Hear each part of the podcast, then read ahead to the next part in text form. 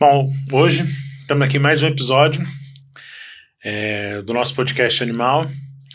É, hoje a nossa intenção é conversar mais sobre a questão da própria atuação do médico veterinário de pequenos, é, as dificuldades que a gente passa, toda a questão de remuneração, como é, para que aqueles vezes que estão pensando em fazer veterinária possam ter uma noção do que é a veterinária como profissão e não aquele sonho de criança que se tem, né? Hoje eu estou aqui com o doutor Rafael. É, a gente já trabalhou junto há algum tempo. É, e assim, até pelo fato do tempo que eu sei que ele já trabalha, se formado desde eu é, 2010, 2010. Né? E aí a gente tem essa, esse tempo já, e eu achei que era uma pessoa legal da gente discutir exatamente esses temas. O podcast é da realização do Plano B, né? É, toda a estrutura de produção, de estúdio, de pós-produção e tudo fica a cargo deles. Né? É um excelente local para, se alguém tiver interesse também de produzir marketing digital e tudo, a equipe aqui é bem, bem eficiente. Você se apresentar, Rafael, sinta-se à vontade. Eu sou Rafael, né? meu nome é Rafael Alves, o pessoal chama de Madruga. é, atualmente eu estou na área de cirurgia geral, né? ortopedia, neurologia aí. Atendo em algumas clínicas e hospitais aqui em Brasília, de maneira volante, remota, assim, né? A clínica está precisando de um especialista, vai lá, me chama, né? Eu dou o horário, tudo, atendo. Tem dois locais aqui em Brasília que eu atendo fixo. E é isso, assim, a gente. André chamou mais pra gente conversar mesmo da, da profissão, de como é que a gente. Dos perrengues que a gente dos já passou. perrengues que a gente já passou, que a gente passa, como é que a gente faz até conseguir. Pelo menos tá um pouquinho melhor, mais encaixado dentro da profissão, né? Do início ali, alguma coisa assim do tipo. Né? É. E você formou em 2010, né? Mas antes disso, a gente. Até quando a gente se conheceu, você trabalhava como auxiliar Foi. lá no né? hospital. É, não, pois é. É, assim, a galera reclama muito da profissão, né? Porque realmente pra gente conseguir entrar, se encaixar no mercado, a gente tem que ralar um pouquinho. E aí o complicado é justamente isso, porque, tipo, quando eu entrei na, na, na faculdade, eu sempre quis, é o que você tava falando, ah, o sonho da, da gente, quando é criança, de fazer veterinária, porque eu gosto de bicho, não sei o que, você tem tudo aquilo ali, todo aquela, aquele sonho. Mas a gente sabe que além do sonho, né, do amor que a gente tem pela profissão, a gente também tem que carregar isso aí como uma profissão mesmo, como um, um modo de da gente se sustentar.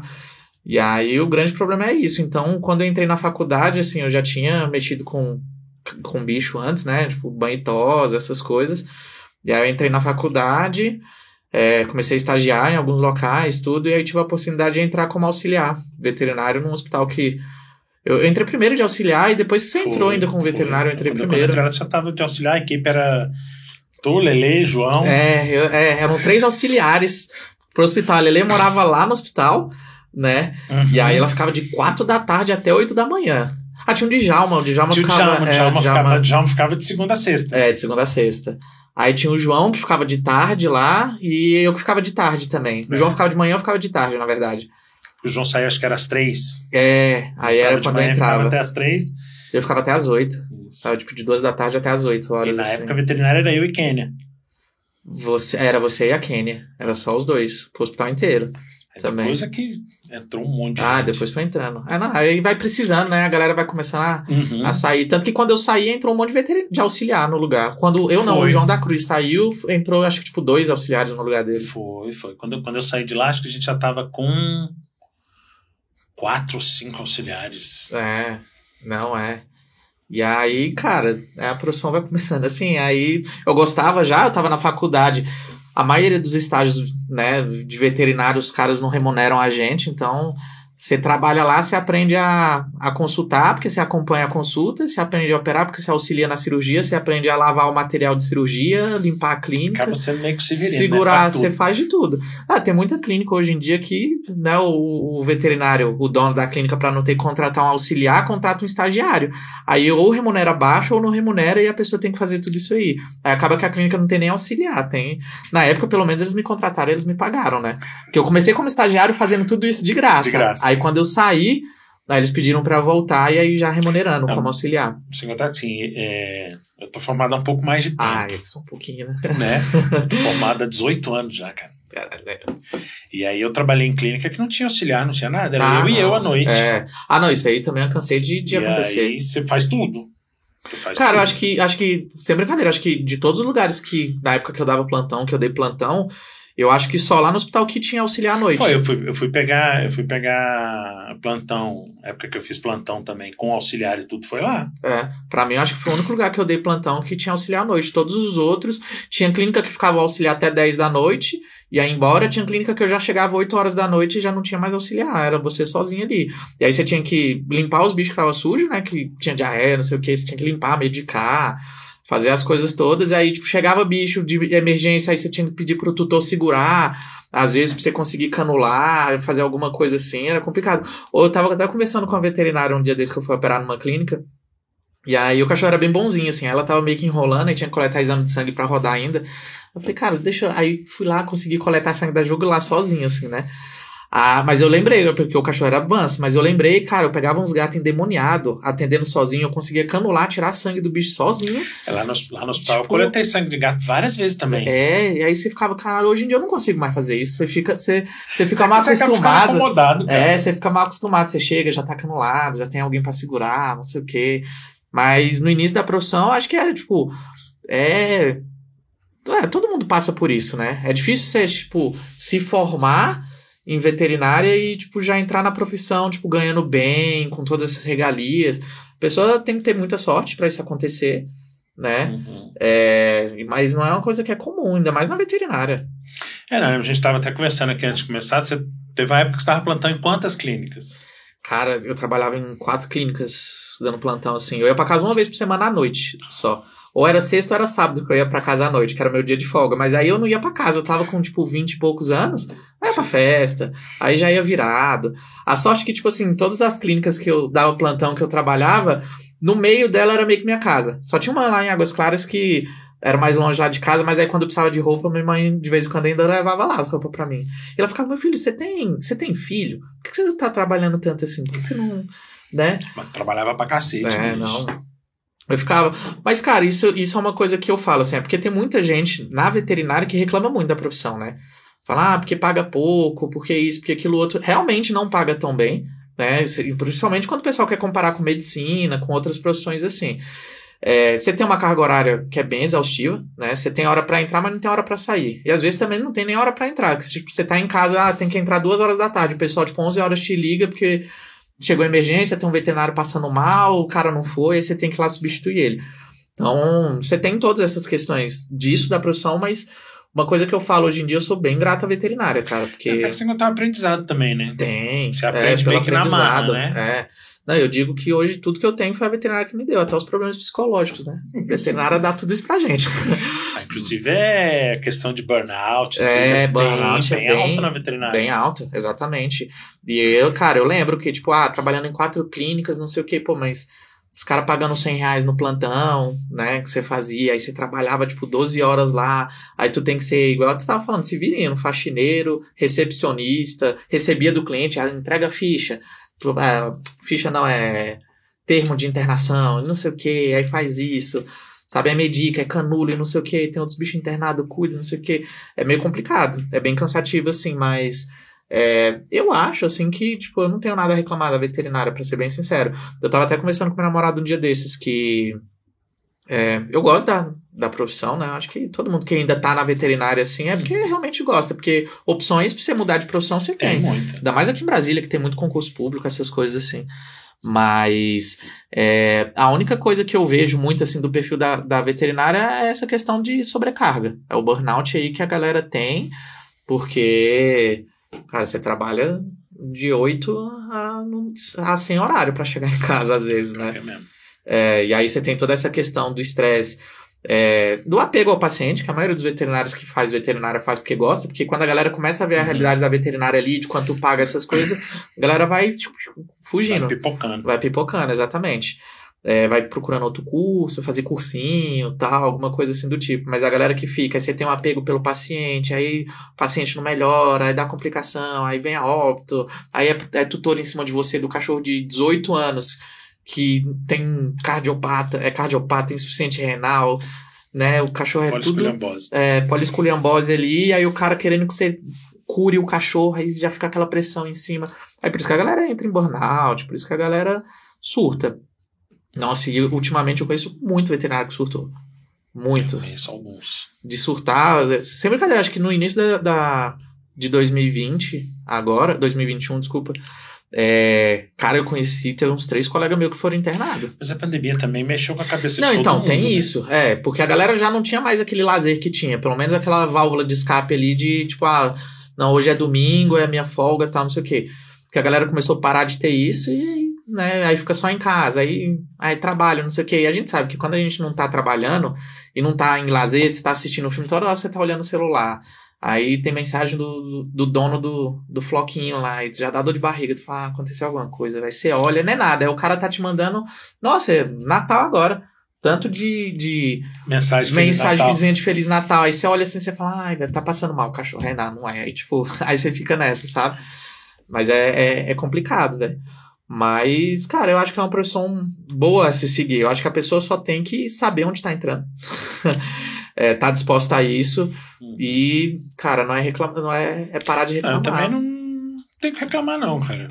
É. E, e a gente tem que levar em conta também que você tem uns tutores que são meio Tem. perturbados. Ah, não, isso aí sempre. Isso aí. Mas, cara, isso aí é qualquer profissão. Qualquer profissão. Você, você trabalhar com o público e a galera acha que mexer com veterinária não é lidar com o público, ah, não. É. É, é o que mais você lida. Você não consulta o gato, você consulta Eu com tinha, o tinha uma professora, tinha uma professora de clínica que ela brincava que o ideal era se o cachorro ou o gato chegasse com a forma de pagamento dentro de uma cestinha e o relatório. É, cê- é, aí sim. Nossa, eu lembro que no primeiro semestre de faculdade, o professor falando assim: ah, por que, que você quer fazer veterinária? E todo mundo falando, ah, é porque eu gosto de bicho. Todos falavam, né? A maioria falava isso. Tinha um ou outro lá da, da sala que era tipo, ah, por causa. Minha, minha família tem clínica, não sei o quê. Mas a maioria falava assim, ah, porque eu gosto de bicho, não sei o quê. Ah, e também não tem que mexer com gente. Aí eu lembro a professora falando até hoje, gente, esse negócio de não mexer com gente é complicado. Vocês vão mexer com gente, sabe? E hoje o, o problema é isso que você tá falando. Tem uns tutores que são complicados. Não, aca- acaba que em alguns casos também a gente lida com gente, gente numa situação É, meio que desesperada. desesperada. Não, é, e tem gente que é. Já, já é meio que descompensada psicologicamente também, sabe? Aí, tipo. aí dá uma, dá um. Tem um plus ali, sabe? É. É, e é- e aí, aí você tem toda essa complicação mesmo. É, é mas acho que assim, a gente sabendo relevar, a gente conseguir passar por cima. não, tem que ter, tem que ter É. paciência. Ah, muita, Tem que ter paciência. muita, muita, É, muita. Eu lembro, eu lembro lá no hospital mesmo, uma outra que deu ataque porque achou que tinha dado uma ração. Nossa, errada. eu lembro disso até hoje. Lembro disso até hoje. Ela levou, é, ela levou o- Levou a ração, A ela viu ração. um grão de ração na frente da baia do cachorro e e ela. achou que a gente tinha e tinha foi dado. Loucura. É. Foi uma loucura. Nossa, eu lembro até, vocês estão dando ração diferente pro meu cachorro, não sei o que, não. A gente tá dando a ração dele. Esse grão estava na frente da baia dele. Fala, gente, ó, tem outras baias aqui do lado. Quando a gente lava, às vezes pode cair um vão, um, um, um grão aqui pra grelha aqui do lado, não sei o que, e, né, infelizmente Cara, tá lá na peguei- frente, mas não. Eu peguei uma, uma cliente uma vez que levava uma pedra específica, Ah, que era para colocar dentro da baia, e a música específica que era para tocar no canil. é, aí. É tipo, é, não, é tipo isso. Cara, outra coisa que eu lembro até hoje, eu era auxiliar na época. é, foi um. Ah, a mulher levou um cachorro lá pra internar, tudo, que veio de outro colega veterinário, ele tinha, acho que a clínica dele não tinha internação, ou ele tava querendo se livrar da pessoa. E aí ele indicou pra fazer a internação lá. E aí tava, eu era auxiliar na época, e aí tava o quem tava de plantão era o Felipe. É, e aí, beleza, ele recebeu o cachorro, não, a gente vai, né, cuidar do bicho e tal. A mulher, não, mas eu quero ficar aqui. A gente, não, não dá pra você ficar aqui. Né, tem, né, eu, o Felipe fala, ah, tem eu, enfermeiro e tal, não sei o que, mas não dá pra outra pessoa ficar, vocês ficarem aqui não. Ah, não, porque se eu não ficar aqui, vocês vão dormir. O Felipe, não, a gente não vai dormir, né? A gente tem um momento de descanso e tal, não sei o que, mas normalmente a gente reveza, um fica lá cuidando dos bichos internados, aí um vai descansar, tal, não sei o que. A gente vai ficar de olho no seu cachorro, a internação tá até vazia tal. Aí ela queria, porque queria ficar. Aí o Felipe falou assim: ou você leva seu bicho e interna em outro local que permita que você fique lá com ele, ou você deixa ele aqui, mas você vai ter que ficar em casa. Aí, óbvio que ela não conseguiu uma clínica pra internar o bicho e ela ficar Junto junto. com É, junto com ela. Ou, sem brincadeira. Não é brincadeira, a cada 30 minutos ela ligava lá pra saber como é que tava o bicho. A cada 30 minutos, passou o plantão inteiro ligando, falando, ah, como é que tá? Tá do mesmo jeito de 30 minutos atrás. Porque assim, eu acho que na cabeça dela, ela ligar a cada 30 minutos, a gente ia ter que atender a cada 30 minutos. E era o que aconteceu, basicamente. Mas, tipo assim. É, se você tem um plantão tranquilo, você até consegue atender o telefone. ah, consegue, Se exatamente. você tem um mas- plantão mais agitado e Ah, não, não, você não consegue, consegue. aí é motivo suficiente pra pessoa baixar lá. É. Ah, isso aí eu já vi também. Isso eu já vi também. Proprietário, tipo, o veterinário tá na emergência, o proprietário do bicho que tá internado ligando, o veterinário na emergência tal, não sei o quê. É, e a pessoa bater lá na, na, na clínica. Aparecer lá na clínica e, tipo, dando chilique. Porque ninguém me avisa do meu bicho. Claro que tem outros pacientes internados, tem emergência e tal, mas seu bicho não tá desassistido. Né? A gente só não tá conseguindo te dar assistência telefônica. telefone. Pelo, é. Mas também tem uns que ligam e falam com o recepcionista, o recepcionista toda hora passa assim, tipo, é horário comercial. Não é uma coisa que, tipo, ao recepcionista, ó, o doutor tá em atendimento, o doutor tá em atendimento, não sei o quê. Uhum. É, uma coisa que eu aprendi hoje, tipo, sempre quando eu entro pra, pra cirurgia e o tutor vem me perguntar, ah, se, se acontecer alguma coisa, você avisa? Eu falei, ah, aviso, pode deixar. Assim que terminar a cirurgia, eu ligo. Aí, eu, eu deixo todos avisados. Eu falo assim, ó, eu só vou ligar se alguma coisa acontecer, tá? Se tiver alguma complicação ou se quando terminar a cirurgia, aí eu vou ligar. Então não fica ligando no meio da cirurgia e tal. Porque isso às vezes acontece. Ah, quanto tempo demora a cirurgia? Você vai fazer tipo uma cirurgia de coluna, que é duas horas ali e tal, não sei o que. Você, aí, dá 10 minutos, tá ligando. E aí? O que aconteceu? Que ninguém me ligou? Então, não aconteceu nada. Se não te ligaram, é porque Porque tá tudo bem. nada. É, então. É, o, o, o que mais. É, é o que você falou, assim, a galera já era meio que fragilizada pelo bicho, né? Já tinha um professor meu da, da faculdade falava, ah, antigamente, na época que ele formou tal, não sei o que, cachorro era cachorro, gato era gato, hoje em dia já é um membro da família. A gente tem que tratar como um, né, realmente um, um membro da família de alguém, mas a pessoa tem que ter consciência também de que, tipo, às vezes esses excessos assim, eles acabam atrapalhando. É porque eu acho que assim, o, o, que, o que aconteceu também é exatamente essa transferência. Muitas famílias hoje em dia não têm filho. Isso. E aí ocorre essa transferência pro, pro animal. Ah, não, isso aí é fácil. É. E aí acaba tendo, em alguns casos, pode ter essa descompensação é. nesse sentido. É, Né? isso, isso é ruim, porque acaba atrapalhando no nosso serviço. Porque, tipo, você tá levando pra um profissional que, tipo, você tá estressando ele. E aí é um profissional que. Ah, quantas vezes você não, não chegou aqui? É porque vai mais muito pra, pra, pra veterinário, pra estudante de veterinário. Quantas vezes não chegou um, um paciente que, tipo assim, o que mais você queria era se livrar dele? Tipo, se livrar que eu digo assim, ah, vai pra outra pessoa, vai pra outra clínica tal. Tipo, às vezes é realmente estressante porque a pessoa acaba que não deixa você fazer seu serviço. Isso e o Google, né? Que a- o doutor Google, eu não sei que faculdade que ele fez, que, mas toda hora chega alguém, é porque eu vi no Google, eu quero que isso, eu quero aquilo outro. É, eu, eu, assim, eu, eu sempre fui. Eu sempre fui muito paciente. Ah, eu sou também, né? Né? Você também. Você lidava com a galera, Aham. né?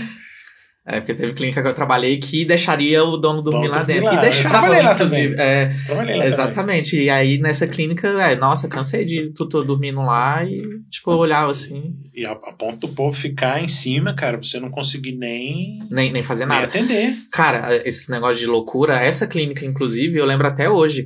Uma sexta-feira tinha um bicho internado, e ela, se os proprietários quisessem ficar lá o tempo que quisesse, ele podia. Você não podia expulsar ele, não, não visita, tinha horário não de visita, nada.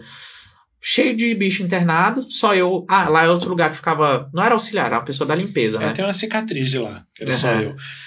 E aí, eu lá de veterinária, a pessoa da limpeza lá também. E aí chegou o tutor, né? E um, a, a tutora do cachorro e um amigo dela.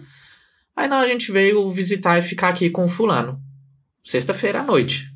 Falei, ah, beleza, né? Aí não, vamos botar ali, bota ele ali fora da clínica, né? Pra gente ficar tomando um vento, eu vou ficar conversando com meu amigo aqui. Beleza, botou, abriu uma cadeirinha de praia. Bom, sexta-feira à noite, abriu uma cadeirinha de praia, botou um isoporzinho no meio, outra cadeirinha, ficaram com o cachorro lá e ó, abriram a cervejinha e tum, começaram a beber. Começaram a beber. E eu, véi, não, não acredito que eu tô vendo isso. E o cachorro lá, e aí toda hora aí o equipe parou de descer. Porque o cachorro não tava na baia, aí ele ficava, aí dobrava a pata. Aí você tinha que ficar, ah, não, porque a pata dele não tá dobrar, tá dobrando, não sei o quê. Aí o cachorro queria levantar pra pedir carinho pra dona, aí dobrava a pata e parava de descer. Aí toda hora ficava te chamando, aí os bichos tudo internado, aí você tinha que ficar, pô, aí, tipo, largava os bichos que tava lá e ia, e a pessoa bebendo. A ponto dela ficar maluca, a cliente. Maluca assim, tipo, bêbada, né? E aí, ah, tamo indo embora, não sei o quê, e aí, querendo que eu explicasse a alimentação microenteral que o cachorro tava tomando pela sonda, não sei o que, eu explicar, e ela ficava olhando pra minha cara. Sem entender mais nada. Sem entender. Aí ela virava, doutor, explica tudo de novo, que eu não consegui prestar atenção, que eu já tô bêbada.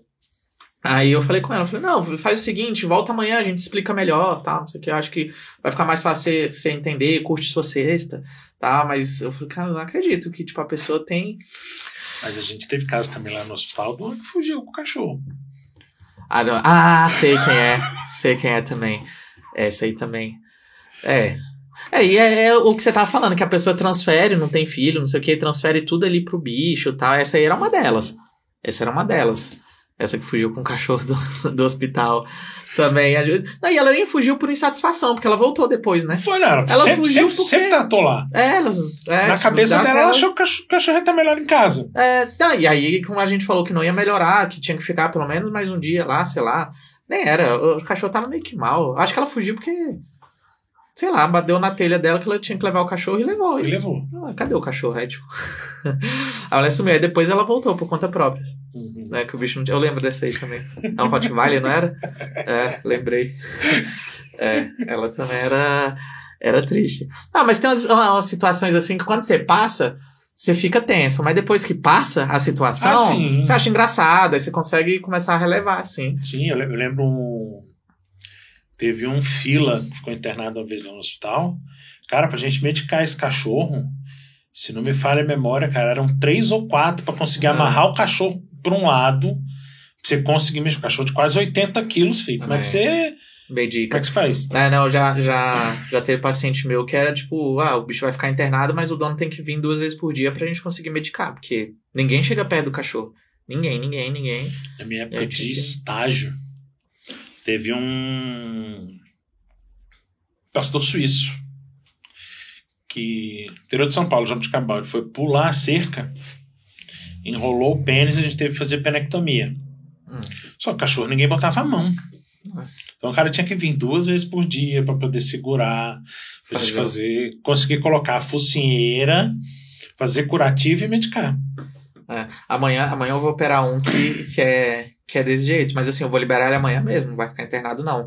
É um Bull Mastiff gigantesco e eu já operei um joelho dele, amanhã a gente vai operar o outro, assim, mas é, é tipo, é tipo isso, ele, o, o dono chega com o cachorro, o anestesista faz MPA, o cachorro cai, a gente mexe nele, antes do cachorro acordar, a gente já tira do acesso, já liga pro dono e fala, vem buscar. É que nem lá do, do Rottweiler mesmo tinha um que era uma onça, é, mas compensação eu mexia com ele tranquilamente. É. Né, ele vai acabou acostumando também, que foi assim, foi mais quando ele operou o joelho. Que ele teve que ficar não mais foi. tempo. Ah, acho que ele operou quadril também, não foi? Esse cachorro? Acho que operou. Ah. A, a, outra teve que tirar o baço. É, não. Mas era meio problemático. Os Rottweiler era tudo, tudo bichado mesmo. É, é, não, e recentemente teve até, não, o negócio de cachorro bravo, acidente com o pessoal do banco de sangue lá daqui de Brasília. Foi, cara, é, foram acho que quatro Rottweilers. quatro Rottweilers que atacaram eles, né? É, um negócio assim, aí, tipo... aí é foda. E quantas vezes você já não escutou, tipo, o cachorro tentando dar uma mordida assim e o proprietário fala, ah, deixa o trabalho dele. Falo, Pô, meu trabalho não é levar mordida. Né? Se você não consegue segurar seu cachorro, a gente vai botar a focinheira. Eu, eu até no Rottweiler tem acho que uns 60 quilos, cara. Hum. E ele, quando ele chega, já entrega a piscinheira pro, pro dono dele e falou: pode botar aí. Hum. Coloca eu consigo mexer. Ele rosna, reclama e tudo, mas eu consigo mexer. Ah. Se um de 60 que também, se ele não quiser, não tem como. É. O complicado é quando a galera não quer deixar você botar a focinheira. Ah, tipo, ah, não, isso machuca, incomoda, não vou deixar, não sei o quê. Já aconteceu lá no... Mas eu já, eu já, eu já dispensei cliente nesse caso. Falei, se não, eu já... botar a simplesmente, mas eu não tenho como mexer. Não, eu já tive, eu já tive proprietário assim, mas o proprietário, o, não foi o proprietário que não deixou botar a focinheira, foi o cachorro que não deixou. Aí o cachorro mordeu o dono, tal, não sei o quê. Aí eu falei, ah, a gente vai ter que sedar. Não adianta botar a focinheira, né? Você tá tentando botar. E é aquele cachorro que você vai com a focinheira assim, né? Em vez dele morder a focinheira, ele vai na mão. E aí ele foi na mão do proprietário, assim. Só que eu acho que como era o tutor, tal, ele não deu aquela mordida para machucar. Aí eu falei, olha, se você não consegue botar a focinheira, a gente vai sedar. Aí o cachorro não tava de jejum tal, aí o dono preferiu voltar, tipo, outro dia pra gente sedar para poder examinar o cachorro. Aí ele não, não reclamou, não. Mas de reclamar para botar focinheira, teve um caso. Mas aí eu acho que reclama mais quando o cachorro é pequeno. É, também. É, não, dono de cachorro pequeno sempre reclama. Mas teve um lá no, no hospital também que ele morde, o, o cachorro mordeu o dono, o cachorro foi atropelado, ele tava tipo uma fratura de tíbia, e aí era um dálmata. Aí chegou, a gente falou assim: ah, vamos botar a focinheira nele. Aí o cara, não, não vai botar porque incomoda, machuca o olho dele, já aconteceu isso, não sei o quê. Aí a Lele ela virou e falou assim: olha, porque a defesa dele é morder, então a gente tem que botar a focinheira pra gente se proteger dele, né? E assim, ele também, né, ele ficar mais protegido ali e tal. Aí o dono, não, não vai botar, não vai botar. Ela falou, olha, ele tá com dor, tal, não sei o que, a gente tem que botar a focinheira nele. O dono, não, não, não vai, não vai, não vai. Ela falou, ah, então segura a cabeça dele, né? Enquanto a gente mexe aqui para posicionar. Nossa, ele mordeu o nariz do cara, velho. Nossa. Ele deu uma mordida no nariz do cara, assim, que tipo. Sem brincadeira, aqui na, na bochecha dele, assim, abriu um rasgo, assim, do, do tutor. E a Lele daquele jeito dela, viu? Te falei. Trabalho com isso há não sei quantos anos. E aí, tipo. aí o proprietário lá com, com gás e com não sei o quê. Aí não pode botar focinheira, a gente foi e botou. Mas isso é foda mesmo. Tem gente que não entende que, tipo, você trabalha com tua mão. Então você não pode ficar botando uhum. cachorro bravo ali. Eu sempre brinco assim, mas eu nunca tive grandes problemas com isso, não. Mas eu sempre brinco quando eu falo assim, ele é manso, não sei o quê. Quando o dono. É, aí, ele deu aquela. É, não é. Aí eu falo assim, aí eu sempre falo assim, demorou para responder, não é. Aí, tipo, vamos botar a focinheira. Aí o dono já acha engraçado. Não, é porque ele nunca mordeu, né? Mas é cachorro. Mas ele sempre acha engraçado, porque eu sempre tento brincar, sabe? Essa galera que já chega armado assim para você. Vai, por exemplo, você já deve ter atendido muito, qualquer veterinário. Tipo, tutor que vem reclamando de outro colega. E aí ele vem reclamando de outro colega, não, tipo assim, ah, tô procurando a segunda opinião. Ele vem te tratando mal igual ele tratava mal o outro colega, provavelmente. E aí ele já vem todo armado, cheio de pedra na mão, não sei o quê. Aí eu sempre tento dar uma desarmada com, tipo, dando uma brincada, uma brincada, sabe? Soltando uma piadinha. Uhum. Sempre alguma coisa assim. Então a gente sempre tenta tem que conseguir ter esse jogo vai de levando, cintura, né? vai levando. E a gente vai conseguindo aprender isso com o tempo, né? Também. E, e hoje em dia que você já passou pelo ah, já perrengue mais brabo, né? É. E como é que você vê esse o passado Cara, agora? Começa a ficar mais tranquilo. Ah, não, bem mais tranquilo. Oh, nossa, bem mais tranquilo. Bem, bem mais tranquilo. é, tipo. É, é uma coisa que eu vejo, assim, por exemplo, de colegas de turma, de colegas de profissão, de quando eu era estagiário, essas coisas assim também. O que eu vejo é que, tipo, a galera da veterinária, ou veterinário em si, ele gosta de, de, tipo, de reclamar muito. Eu também. Todo mundo reclama de qualquer profissão. Você vê lá, você conversa com um cara que ganha 100 mil por mês, ele vai estar reclamando da produção do, dele ali, alguma coisa assim. Então todo mundo reclama muito, mas o grande problema que eu vejo da veterinária em si é que a galera reclama, mas não corre nada atrás, assim. Mas não faz, não faz por, por onde. pra melhorar, né? Exatamente. Então, tipo, pô, ah, não. Aí você fala, ah, por que você não faz uma especialização, um curso? Ah, você gosta de cara a tal hora. Por que você não faz um curso? Né? Ah, porque é tudo caro. É tudo caro, é tudo caro. O grande problema que eu vejo, assim, é porque a galera vê curso não como um investimento né? Tipo, ah, tô fazendo investimento, mas é um investimento em mim. Não é um investimento palpável, não é você tá comprando um carro ali, investindo num carro que você tem um bem que você tá vendo ali palpável. Você tá investindo no seu futuro, você tá investindo no aprendizado, que é uma coisa que você vai usar mais para frente. É, isso aconteceu comigo, assim, de certa forma. Eu, a primeira especialização que eu fiz foi em clínica médica e cirúrgica, porque eu ganhei bolsa. É, e eu sempre gostei dessa área de cirurgia, de ortopedia e uhum. tal. Já entrei na faculdade querendo mexer com isso. É, depois eu estagiei com, com cirurgião geral, com ortopedista e tal, e aí foi, eu gostei mais da área. Mas aí eu entrei lá em clínica médica e cirúrgica, porque eu ganhei bolsa na pós, aí fazia cirurgia, uma ou outra, assim, para colegas tal, aí quando abri uma instituição de pós-graduação aqui em Brasília, o pessoal tava precisando de aluno pra, pra fechar a turma, né? E aí me chamaram para perguntar se eu tinha interesse na pós só de cirurgia geral, né? Ainda. E eu sempre gostava de horta. Eu falei, não, eu vou fazer horta, vou fazer horta. Mas nunca fazia, sabe? Aí me chamaram para fazer a pós de, de cirurgia geral. Eu falei, cara, não vou fazer porque eu já faço cirurgia geral, já fiz é, a, a pós de clínica médica e cirúrgica, já tenho uns cursos avulsos assim de cirurgia, não, não preciso da pós de vou gastar dinheiro à toa. Eu digo, não, é porque tá pra, faltando, tipo, só um aluno. E as coordenadoras me conheciam. Elas falaram assim, não, a gente dá uma bolsa de tantos por cento pra você fazer, pra fechar a turma. Eu falei, ah, então beleza. Aí eu ia pagar, tipo, pouco, assim, sabe? Eu ia Uhum. pesar no orçamento final. E aí fiz. Aí vi que tem- tinha muita cirurgia que eu não sabia fazer direito. Ou que pelo menos é, não era que eu não sabia fazer direito, que eu fazia de uma maneira que, tipo, não era mais prática. Sabe? Uhum. É, igual, por exemplo, castração. Ah, a galera abre um rasgo, aí, ah, castração com gancho. Aí, tipo, você fazendo uma pós específica de cirurgia, você vai aprender, tipo, uma técnica Aprender as diferente. técnicas. E as atualiza técnicas também, novas, é né? atualizando, exatamente. E você acaba tendo atualização.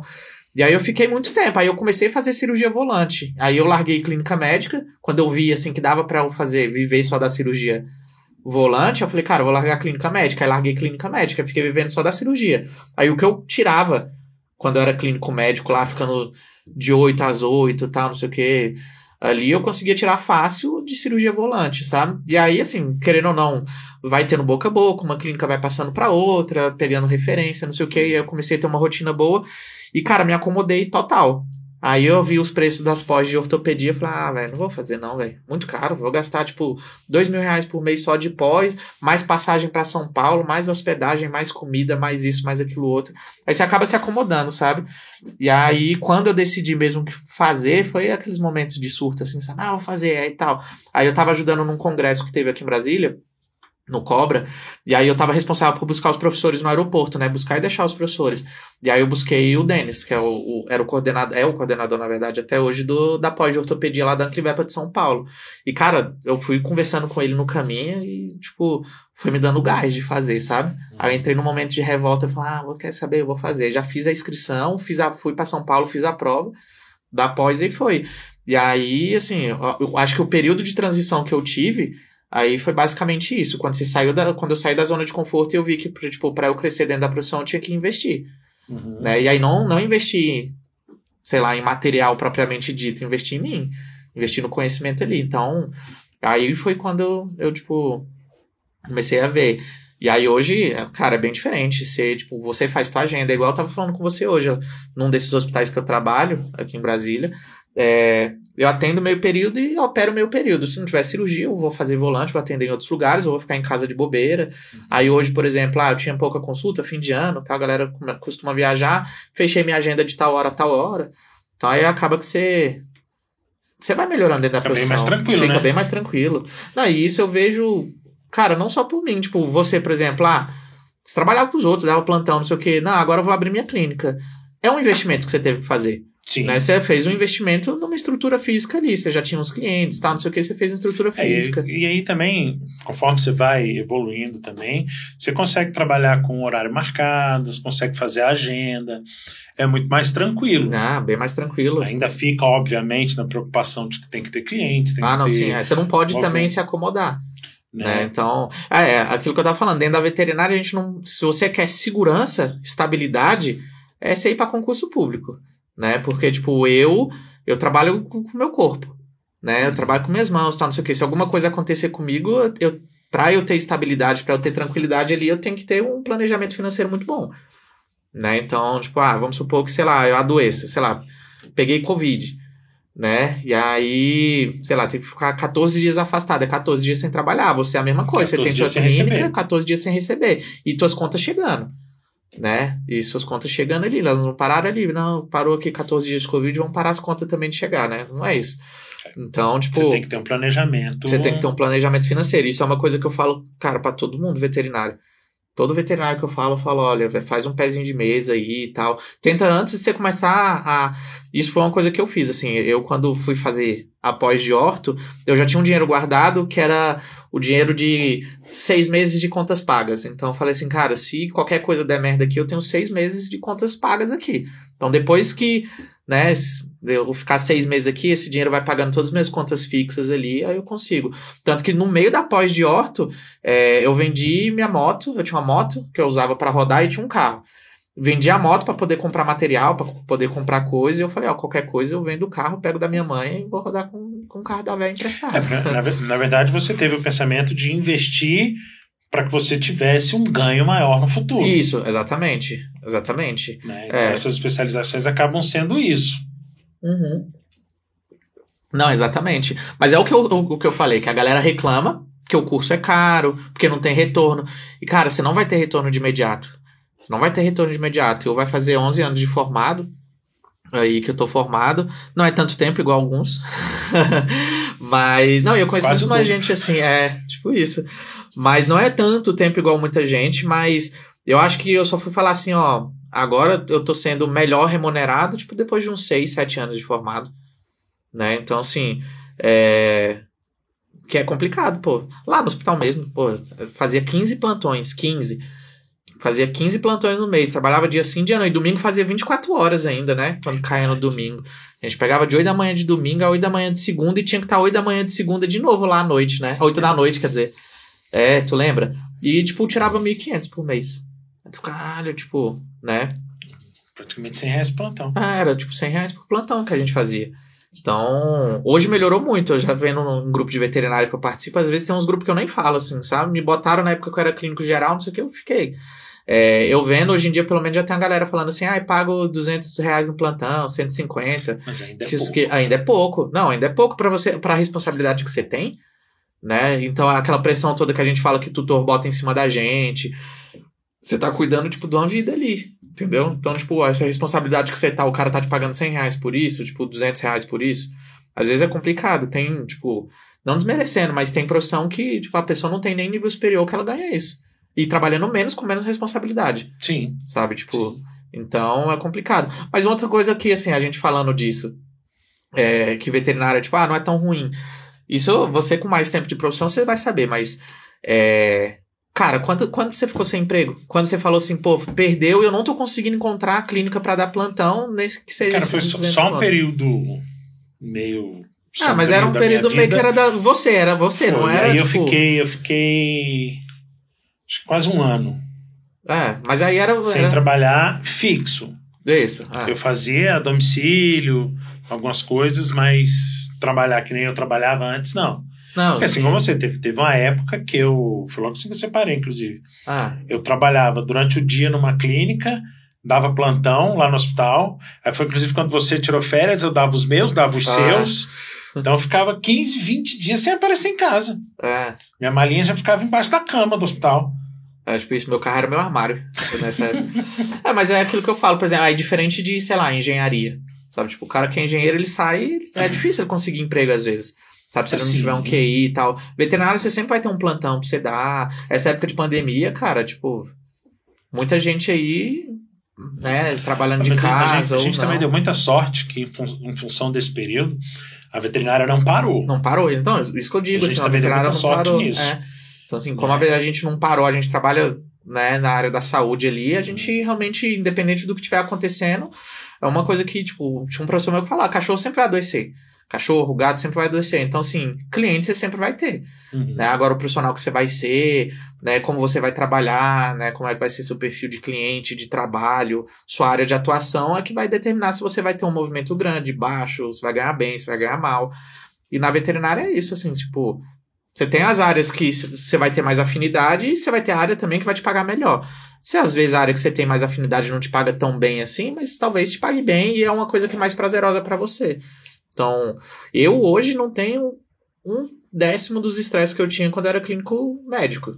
Nossa, eu odiava atender pele, odiava. É porque odiava a, atender a, a umas nossa coisas sorte assim. também, cara, é que, a que assim, aí eu posso falar, quando eu formei, isso em 2003, tempo, a gente não tinha essa gama de especialização que a gente tem hoje É. em dia. Então a gente era obrigatoriamente, Fazer tudo. a gente tinha que fazer tudo. Eu trabalhei em clínica perto de quando eu formei, que eu atendia cão, gato, passarinho, cavalo, o que aparecesse. Ah. ah, não, eu quando eu formei eu fazia isso também, atendia de tudo. De tudo assim, só cachorro e gato. Né? Cavalo, você me botar um cavalo aqui perguntar o que, que ele tem, eu falei, é dor de barriga e encravada. Que é o que É, não, cavalo eu, dá. eu dei muita sorte que eu trabalhei, eu trabalhei com um veterinário que tinha muito tempo de formado e trabalhou muito tempo com grandes. Ah, E aí, então, assim, quando eu tinha alguma coisa, eu ligava pra ele e falava, é isso, isso e isso. Ah, não. eu- Faça o quê? Ele já faz isso, isso e isso. É, né? É, não, então, eu- tinha eu- esse apoio também quando era alguma coisa que eu não, não, não, não sabia, assim. não sabia, porque assim, a maior parte acabava atendendo cão e gato. Até É. hoje em dia, é muito mais cão e gato. É, não, é. É, não, assim, quando era, pô, clínico geral, Ah, atendi muito, atendi. Eu até largar a clínica geral e falar assim, eu vou ficar só em cirurgia, foram tipo uns 5 anos, 6 anos. Pra ficar só em cirurgia, parar de atender clínica médica, assim. Mas quando atendia clínica médica, atendia. Chegava de dermato, atendia. Chegava de, sei lá, de é, endócrino, né? Eu, eu, sabia fazer o básico ali. Chegava uma gastroenterite, eu atendia, uns vômitos, tal, uhum. uns negócios assim. A gente sabia fazer. Acaba que a gente fica muito generalista. Muito, é, né? É, você vira meio que generalista ali, porque você tem que atender. Ah, a partir do momento que você não conseguia resolver o problema do proprietário ali, você encaminhava. Ou quando já chegava, às vezes, alguma coisa mais grave, você já sabia que você não ia conseguir atender, você já encaminhava. Então, você, ah, chegou um cachorro sem andar, arrastando a perna. Cara, eu não ia, tipo, pô, não vou fazer um corticóide, um negócio, eu já mandava pro ortopedista não, não, e pro nem... neuro. Né? Por mais que era uma área que eu gostava, que era a área que eu tinha afinidade, mas eu não operava isso, não tratava isso, então ó, já vou encaminhar. Agora, se chegasse um cachorro mancando ali, por exemplo, eu fazia o exame físico ali básico que, que eu sabia fazer na época. Uhum e aí, ah, não, não vi nada de alterado, eu sabia fazer raio-x, era eu que fazia o celular do hospital tudo. E aí eu passava anti-inflamatório, analgésico, tal caso o cachorro não melhorasse, eu já encaminhava para ortopedista. Mas a nossa sorte também, Mas, que no hospital tipo, a gente tinha, tinha pelo menos dia do, do, ortopedista. É, a gente E lá mesmo no hospital onde você está agora, você tem uma gama de especialidades ali. Ah, não, tem. Também, você né? tem um prédio só de especialista. Então, assim, facilita muito, muito é. hoje em dia. É, não, assim, eu trabalho em duas clínicas que é só especialista praticamente né? Isso facilita bastante. Não, facilita muito. E aí, é, não, tem muita conectividade, assim, de tipo, por exemplo, lá no hospital. Por exemplo, ah, o clínico atendeu um cachorro, tá mancando. Aí ele já fala assim, ó, vai lá, o doutor Rafael tá aí, já agenda, vê se ele tem vaga na agenda, já encaixa. Na outra, a mesma coisa. Às vezes atendeu com dermato, aí o dermato vê, ah, o cachorro tá mancando, não sei o quê, tem um ortopedista e tal. Aí já encaminha. Então a gente tem isso, né? clínicas menores, às vezes eles não vão ter isso, né? Aí é aquele que o clínico ele tem que tentar resolver, não consegue, ele chama o especialista ali. Hum. Né? Então, é, hoje, hoje em dia sim. Mas mudou, isso, isso também, mudou. A única coisa que. A eu... mentalidade do tutor mudou também. Mudou, mudou. Mas assim, a única coisa que eu acho que tá acontecendo de errado, assim, é, é que a galera tá formando em veterinária e já querendo ir para especialização. Eu acho que é um, um. eu acho que tem que ser um não é que todo mundo tem que se ferrar, igual a gente se ferrou. Mas eu acho que tem que ter um, uma curva de aprendizado de você primeiro se apre aprender a ser um clínico, para depois você aprender a ser um especialista naquela tua área. E hoje eu vejo que faz isso fez muita diferença para mim e faz muita diferença, eu, sabe? Eu ouvi uma vez de um, um representante é, que ele disse o seguinte: o problema atual é que a gente tem uma gama muito grande de especialista e pouco clínico. É. Então acaba que o básico não se resolve. E aí encaminha, encaminha, encaminha, encaminha, e o básico, às vezes, um negócio simples. É, não resolve. Não se resolve.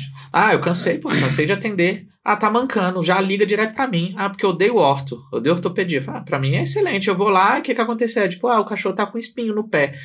Ou então, tipo, grande. é a unha grande. Nossa, já atendi cachorro com unha grande. Já atendi cachorro com dermatite embaixo do pé, que era só o cara pegar e olhar o pé do cachorro. Sabe? Já atendi cachorro, tipo, hoje atendi um desse, mas aí foi o tutor que já foi direto em mim, não foi o clínico que me encaminhou. Uhum. Então hoje eu atendi um paciente que, ah, tipo, o que aconteceu? Não, ontem ele tava brincando com os outros cachorros da casa da, tipo, da minha sogra, que são maiores, bulldog francês, e aí ele tava mancando, e aí eu já trouxe para cá, cara, exame físico nada, né? Exame ortopédico, ó, exame físico nada, exame radiográfico nada, não sei o que. Você vê que era muscular, que o cachorro tava pisando normal na consulta. Ele mancava em casa assim, tipo, parava, ele poupava um pouquinho o membro e tal. E era uma coisa que se a dona tivesse ido para um clínico geral, ele teria passado um anti-inflamatório, um analgésico e o cachorro ia ter melhorado, sabe? Então, tipo assim, o tutor teve essa mudança da mentalidade também dela, dela já ter me procurado. Direto o especialista.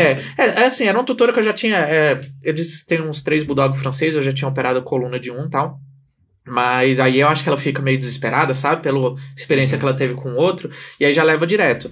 Mas assim, a gente tem essa mudança do tutor, mas eu acho que o especialista ele formar em veterinária e já ir para a especialidade que ele tem afinidade, eu acho que ele ele pula muita etapa, sabe? É aquilo que eu falei, eu acho que ele não tem que se ferrar igual a gente de fazer plantão por 100 reais. Mas eu acho também porque é...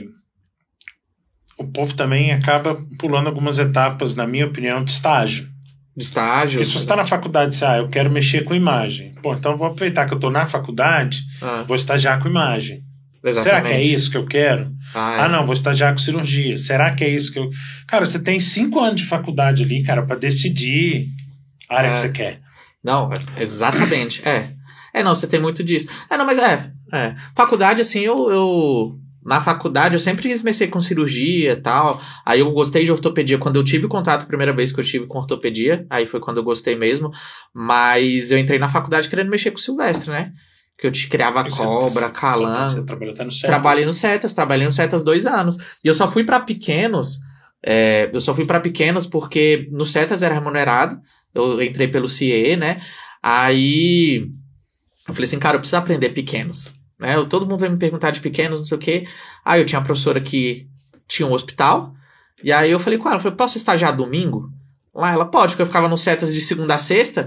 Aí eu falei, não, assim, normalmente sexta eu saio, sábado também, né? Aí domingo que eu não faço nada, eu vou estagiar domingo. Aí ficava de 8 da manhã às 8 da noite, no domingo lá. Aí ficava. aí foi quando eu tive contato. O primeiro contato que eu tive com ortopedia, que foi com o João Paulo, que era veterinário lá no hospital, né? Acho que você nem conheceu ele, né? Conheci só dele passar por lá. É. E aí ele fazia orto e tal, e aí foi quando eu tive o primeiro contato, assim, com ortopedia, que eu vi ele fazendo umas cirurgias ortopédicas e tal, e a gente Você conversando. estava na faculdade ainda. Eu tava na faculdade ainda, aí, tava- aí eu fui fazer estágio. Aí eu comecei a gostar, aí foi o primeiro contato que eu tive com pequenos, eu queria silvestre. Eu já, cara, já tava há muito tempo mexendo com silvestre, sabe? Uhum. E aí, isso já devia ser tipo quarto, quinto semestre de faculdade, eu só mexendo com silvestre. Ah, tinha curso de semana acadêmica da faculdade. Eu vi os cursos que tinha lá de silvestre e ia fazer eles. Aí foi quando eu tive contato com pequenos. Aí eu falei, cara, eu não quero mexer com silvestre. não quero, silvestre é legal, tá, é bacana, mas eu me apaixonei, gostei muito mais de pequenos, gostei muito mais de cachorro e gato. E aí, é, dentro disso, isso eu tô falando que o ideal, cara, é se puder, É, faz estágio. conhecer outras áreas, né? Faz estágio. Porque É. você consegue definir. Eu estava até conversando antes, cara, minha faculdade até eu fazer técnica cirúrgica, cara, eu fiz bovinocultura de leite, bovinocultura Ah. de corte, ovinocultura, cunicultura, bicho, pra mexer com coelho. Eu queria mexer com inspeção, Mi- né? minha, mi- minha, o começo da minha faculdade foi todo voltado para a parte de produção. É. Porque meu tio tinha fazenda. Aí naquela história de, ah, eu gosto de bicho, mas meu tio tem fazenda, vou mexer com produção. É, Ele entendi. criava Nelore para corte. É, já achou que Então tinha um vou- lugar, já tem emprego. Vou puxar aqui para esse lado de cá, minha prima fazia faculdade também, né? De verdade, da primeira turma, eu sou da quarta turma. Só que ela, Eu sabia que você Foi velho pequeno. mas... pô, a UNB Da tá. quarta turma. Eu sou da quarta turma da UNB, cara. Entrei em 98. Celular ainda era aqueles grandes, assim, ó. É, não tinha, né? Sinal de fumaça. Né? E, né? aí, e aí, quando eu comecei a fazer técnica cirúrgica, foi que eu resolvi é, ir para pequenos. Ah, Mas eu tive um professor muito bom também, né? Que orientava a gente a fazer pesquisa, Ah, isso tudo. E aí também ajudou a, a direcionar um pouco. é, mas isso, cara, é, o- é o que eu vejo, assim, tipo... Eu tive muito contato com gente de faculdade particular e com gente de faculdade federal, assim, por exemplo, UNB, UF, a galera do Rio, assim, tal, a galera de São Paulo, é, que fez Universidade Federal e a galera que fez faculdade é, particular também. Eu fiz particular, né? É, o que eu vejo da diferença é que, por exemplo, agora você tá falando, ah, eu tive um professor que, né, você falando que, que te estimulou a fazer pesquisa, fazer essas coisas. Então, assim, eu vejo que a área acadêmica, pra galera que faz faculdade particular, federal, é, ela é muito estimulada a isso, a, tipo, produzir, fazer artigo, publicar artigo, porque você ganha bolsa de PIBIX, PIBEX, aquelas coisas tudo assim, você, aí você ganha um saláriozinho todo mês ali pra você fazer um projeto de pesquisa, alguma coisa assim do tipo.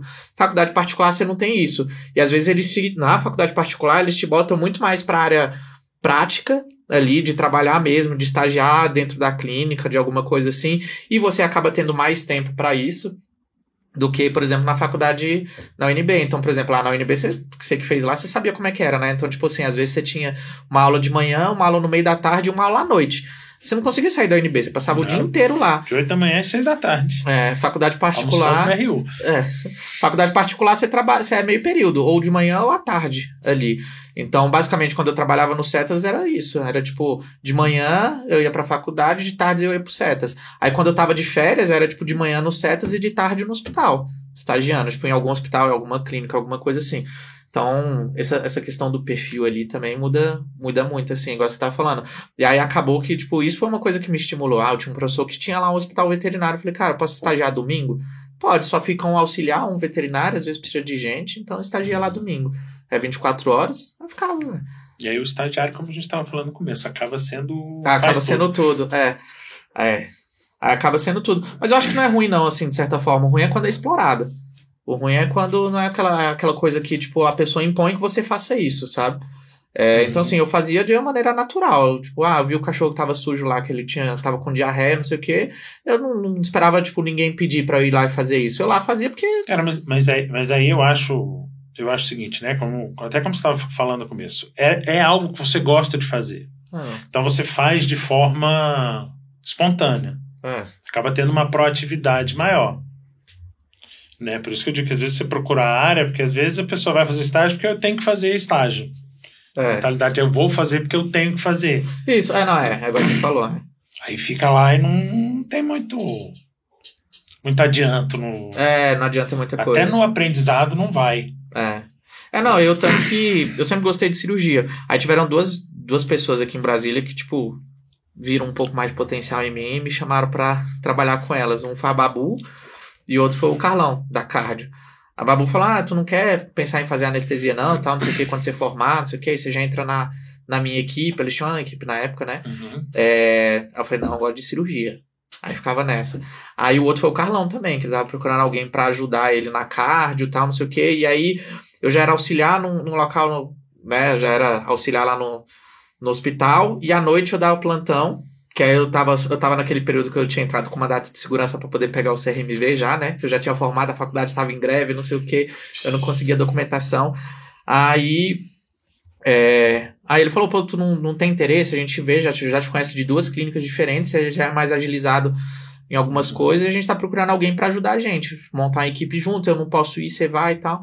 Eu falei, não, eu gosto de cirurgia. Tanto que essas, essas duas pessoas, né, o Carlão e a Babu, quando eles fa- falaram isso pra mim, me, tipo, me deram a oportunidade, né, pra trabalhar com eles. Como eu gostava de, de cirurgia e ortopedia, não tinha tanta gente que abria as portas assim pra mim, né, pra me ajudar nisso. E aí, cara, quando eu tava de clínico geral, tipo, uns cinco anos de clínico geral lá, assim, trabalhando, dando plantão, aí trabalhava feriado, e fim de semana e não sei não o quê. tem vida. Não tem vida. Eu me arrependi de não ter aceitado na época. Que eu falei assim, cara, eu acho que eu ia estar muito melhor se eu tivesse na anestésia ou na cardio. Eu ia estar trabalhando menos, ia estar ganhando melhor, não sei o que, ia estar montando meu próprio horário. Só que assim, eu meio que insisti na, na cirurgia e na ortopedia ali, né? Uhum. Na parte de orto, de orto, que era o que eu sempre quis. E aí eu insisti nisso e deu certo, graças a Deus.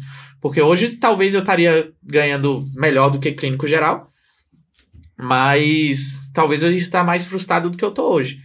Hoje eu não tô frustrado, na verdade, né? Então ficou parecendo que eu tava frustrado, mas eu não tô frustrado. Não, Mas eu já que- frustrado. que hoje em dia você tem, você tem a vida muito mais tranquila. Ah, bem mais tranquila. Bem mais né? tranquila. Você consegue, você investiu naquilo que, que era o seu objetivo. É, é, não, assim, ainda continuo investindo. É um investimento sim. constante, assim, mas. É. É um aprendizado constante, até porque a gente tem inovação Ah, tem, o tempo todo. Tem. É, e o pessoal, o que eu tava falando, que o pessoal reclama de que o curso é caro, não sei o que, pô, agora eu fiz um curso em Curitiba agora que foram seis meses de curso. Foi quase 16 mil de curso, sabe?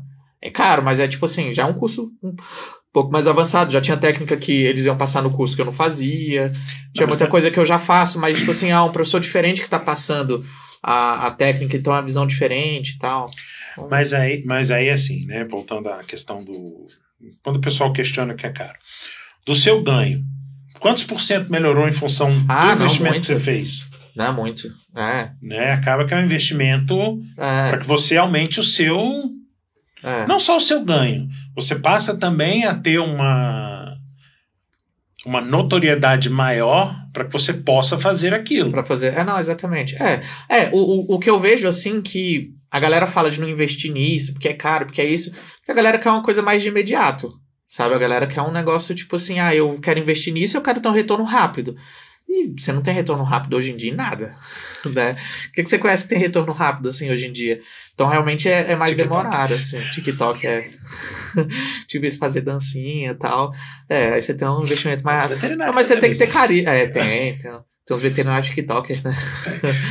É, mas você tem que ter carisma. A gente que não tem carisma, assim, é, a gente se não é lasca. Muito, muito, É, a gente não é muito bem afeiçoado, né, né? Ela é. estaria muito, muito É, a agitada. gente não é muito ajeitadinho, então. Mas é, é tipo isso, você não tem um investimento rápido. Aí você vai fazer um curso, eu mesmo na Horto. É, quando eu comecei a fazer a pós de Horto, não sei o quê. Mas, assim, seu nicho começa sendo um, seu público começa sendo um. É aquela galera que tá, tipo, pô, vai umas clínicas mais carentes e tal, não sei o que, você não tem a mesma experiência de um cara que já tá há 10 anos mexendo com isso, né? É o cliente que vai pagar o cara, ele vai procurar aquele cara. Eu lembro até hoje que uma vez apareceu um coelho, tava com uma fratura lá de, de fêmur e tal. É, e aí um colega meu falou: Ah, tu não tu tá fazendo pós em horta, você não quer operar? O cliente está disposto a pagar o, o negócio do coelho? Tá. Eu falei, ah, então chama o Benito. Acho que ele é o ortopedista lá da, da clínica. Não, uhum. o cliente não vai pagar a cirurgia, você não tá entendendo. O cliente vai deixar o coelho com a perna quebrada. Ele pagou 20 reais no coelho. Sabe? Então, tipo, você quer fazer? Eu falei, ah, cara, eu, eu sei fazer. Na teoria, eu não tenho a mesma experiência que o cara, já treinei muito em cadáver, nessas coisas assim. Então, já que o cliente não vai pagar, eu paguei para fazer a cirurgia, basicamente, sabe? Tipo, uhum. do coelho. Ficou bem. É, então, assim, a gente, quando começa, você vai ter que se sujeitar igual os plantões de 100 reais que você vai dar até você conseguir coisa melhor, sabe? E aí o que eu vejo é que a galera realmente é, tem a ansiedade de querer uma coisa lucrativa, que dê e é retorno é rápido. E não é imediato, não é imediato. Não é imediato. Você tá há 23 anos formado, eu tô fazer 11 anos de formado. Só 18. Só 18.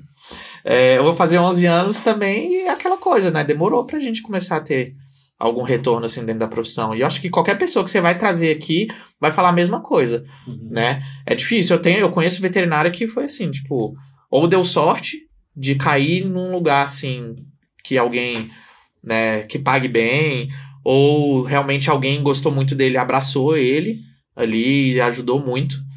É, tem muito veterinário que faz isso, como eu falei. Tiveram duas pessoas que me deram a oportunidade, eu que não quis, porque não era a área que eu queria. Né? Mas uhum. se fosse uma área que eu queria, eu tenho certeza que eu não ia estar tá mal, não, porque são duas pessoas que são boas no que fazem e são reconhecidas, assim, sabe? Que tem nome. É... Ah, pronto, a pessoa que me abraçou na Horto é a pessoa de nome, que é o Richard. Uhum. Sabe? Então, tipo. É... E foi basicamente, eu só consegui estágio ele, com ele por conta disso. Porque assim, eu já tinha horto, eu não fazia horto, porque ninguém me conhecia, ninguém sabia, eu sabia. Galera que eu ia fazer clínica, cirurgia geral, me sabia quem eu era, sabia que eu tava fazendo horto, mas já tinha outro ortopedista lá. O cara já tinha mais experiência. Falei, ó, vou precisar de estágio com alguém. Pedi estágio para algumas pessoas, algumas pessoas fecharam as portas para mim, da galera de Horto e tal. Uhum. E aí falei com a Fernanda, a esposa do Richard, eu falei, ó, vou falar com ele. Ele falou com ele, o cara abriu, porque é um cara que pelo menos tem esse perfil de professor, de ajudar Sim, o outro é, e tal. Ele é bem, bem gente boa. Isso. E aí eu comecei a estagiar com ele. Formado, há, tipo, seis anos de formado, comecei a estagiar com ele. É, ia lá, tipo, todo dia na semana, ajustava minha agenda de cirurgia volante ali, né, para uhum. poder meio período acompanhar ele e tal.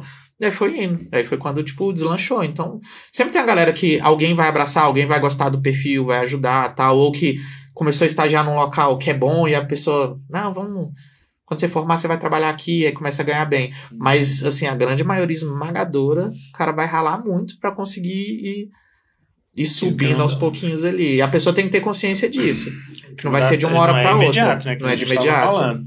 É. Né? Até porque, assim, como eu, como eu comentei no início, né? Quando eu entrei no hospital, você estava como auxiliar. É. Aí depois se formou, passou para plantonista. É. Né? E aí depois você foi ganhando rumo. É. Né? E essas especializações te ajudaram bastante. Ah, muito. A especialização, Isso. curso, essas coisas foi me ajudando. É. Né? é. Dá um crescimento profissional e e até essa questão dos estágios dá uma vivência prática muito maior. Ah, muito grande. É. Cara, acho que estágio, estágio o pessoal reclama muito, assim, tipo, ah, porque não consegue estágio remunerado, é só estágio de graça, que o cara não quer pagar nada. Cara, mas você tira proveito de todo estágio, velho. Todo, todo. Sim. Então acho que você tem que estagiar no máximo de coisa possível, assim, igual você tá falando.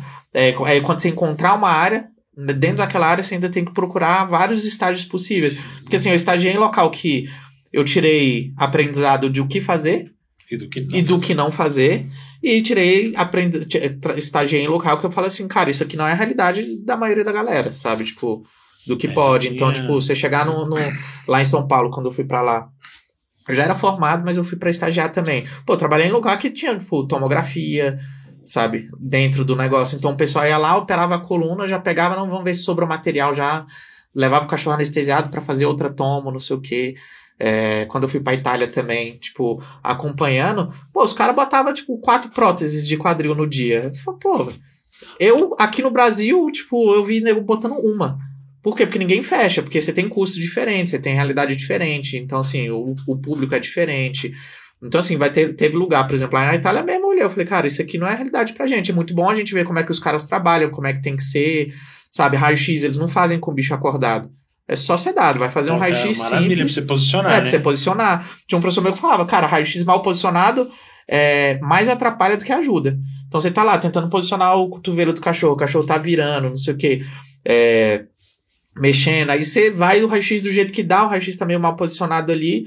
Né? Aí você olha lá, conversa com o tutor, olha, não ficou tão bem posicionado, mas eu não vejo nada, não sei o que. E, um, e esse mesmo raio-x, talvez melhor Você posicionado, conseguiria, você diagnosticar conseguiria mais diagnosticar mais fácil, ver uma lesão que você não viu ali, sabe? E eu já vi, já recebi imagem, assim, não foi eu que fiz o raio-x, mas eu já recebi imagem de radiografia que eu falei, cara, não tem fratura, não tem nada aqui. Ah, o cachorro não para de mancar, nem toca o braço no chão, vem consultar. Eu vou lá consultar, eu mexo, sinto crepitação. Eu falei, cara, vamos fazer outro raio-x? Vai pra tal lugar, né? Encaminho lá pra alguma clínica de imagem pra fazer raio-x. Aí o pessoal dá um.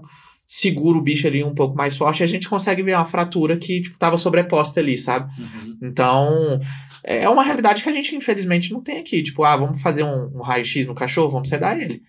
Né? Tem um anestesista aqui, vamos sedar, tal, não sei o quê. Então a gente tem uma realidade meio que diferente. Lá tinha uma sala oxigenada. Internação, os caras botavam o cachorro, eles, eles botavam oxigênio na baia. Você não precisava ficar com máscara no cachorro, essas coisas assim, sabe? Então você tem uns, uns esquemas de UTI diferente. Era maior rigoroso negócio de, de seringazinha, assim, sabe? É, tipo assim, tinha uma, botava três seringas e dois catéteres, ficava em cima da mesa. Você passou, você pegou um catéter, já tinha uma pessoa botando outro catéter ali em cima mesmo. Pra ser meio que um esquema de emergência, sabe? Isso não é difícil fazer, é, implantar aqui no Brasil. É só difícil a gente conseguir colocar na cabeça da galera aqui. Isso, né? Que tem, sempre tem que ter alguém repondo, botando o negócio ali da mesma posição. Tem clínica que a gente consegue fazer isso, mas aquela realidade que eu tô te falando do, da clínica ter toda a estrutura que tem, assim, não, é, é meio que difícil, mas. Né? Então a gente tem que aprender o que fazer, o que não fazer, o que é o certo, mas o que não é a nossa realidade. Então, assim, eu trabalhando fora, vendo as coisas fora, assim, eu vi o, que é, não era a nossa realidade aqui no Brasil, por exemplo. É, essa vivência prática também te traz tudo isso. É, Porque o recém-formado, logo assim que sai, não tem a menor. Ah, Menor não, noção. não tem, não tem a menor noção. É. é por isso que tem que estagiar em muito lugar, igual você tá falando, pô, tem. É, não, eu já, já, já vi clínica assim, tipo, clínica que eu vou prestar serviço mesmo, assim, de colegas veterinários que são amigos, que os caras fazem umas barbaridades que você olha assim, pô, não é assim, né? Tipo, dá pra você fazer de outra forma, essa economia que você tá fazendo é, é burra. Sabe? É. Tipo, e é mais uma ignorância da, da.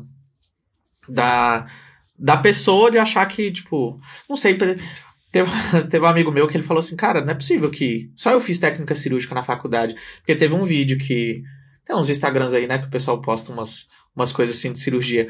Teve um vídeo do um dia desse que o pessoal me mandou, falou, olha isso aqui. Aí me mandou, é tipo, o veterinário vai fazer a cirurgia, aí ele tá lá todo paramentado, todo bonitinho assim, aí tem a auxiliar. Aí sabe, na medicina humana, que você tem o- a pessoa que te paramenta e tal, a pessoa Uhum. tá toda estéreo lá, ela com a luva estéreo, ela abre uma luva pra você, você só encaixa a mão. O veterinário tava fazendo a mesma coisa, só que a pessoa que tava abrindo a luva Sem tava luva. sem luva. É, abrindo a luva estéreo lá pro cara botar a mão, sabe? Então, assim, tem gente que. Ela, e ela não sabia, essa pessoa não sabia que tava fazendo errado.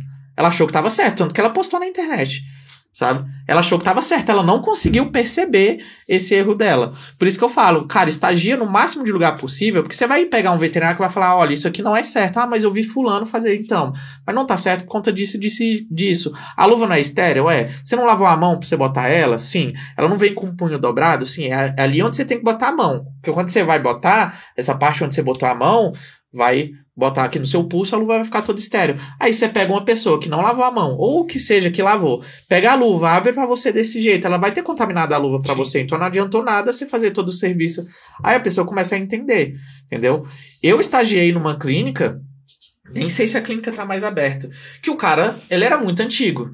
Ele assim, ele é veterinário, você tá lá, seus 18 anos, o cara, ele é, ele não formou nem em Brasília. Brasília não tinha veterinária na época que o cara formou. Ele era muito, muito, muito antigo. Cara, ele fazia umas coisas que. é, hoje em dia eu falo assim, pô, isso é barbaridade, é coisa de antigamente. Se eu ainda tivesse continuado estagiando com o cara, não tivesse estagiado em outros locais, vendo como é que era realmente uma Você não vê cirurgia, outras realidades. eu não vejo outras realidades. Aí eu não conseguia, eu não ia conseguir perceber que aquilo ali era errado. Uma coisa que quando eu era estagiário já, eu vi muito veterinário fazendo é castrando com lacre, né? castrando com lacre, não sei o que. Tinha artigo da galera publicando de castração com lacre, um monte de coisa. Hoje a gente já sabe que é errado. Já tem artigo mostrando que não pode Sim. usar lacre, que, né, tem, tem uma resolução no Conselho Federal que não Sim. pode usar lacre. Mas, mas, é, mas é assim, como eu vou para quase 20 anos formado, É, né?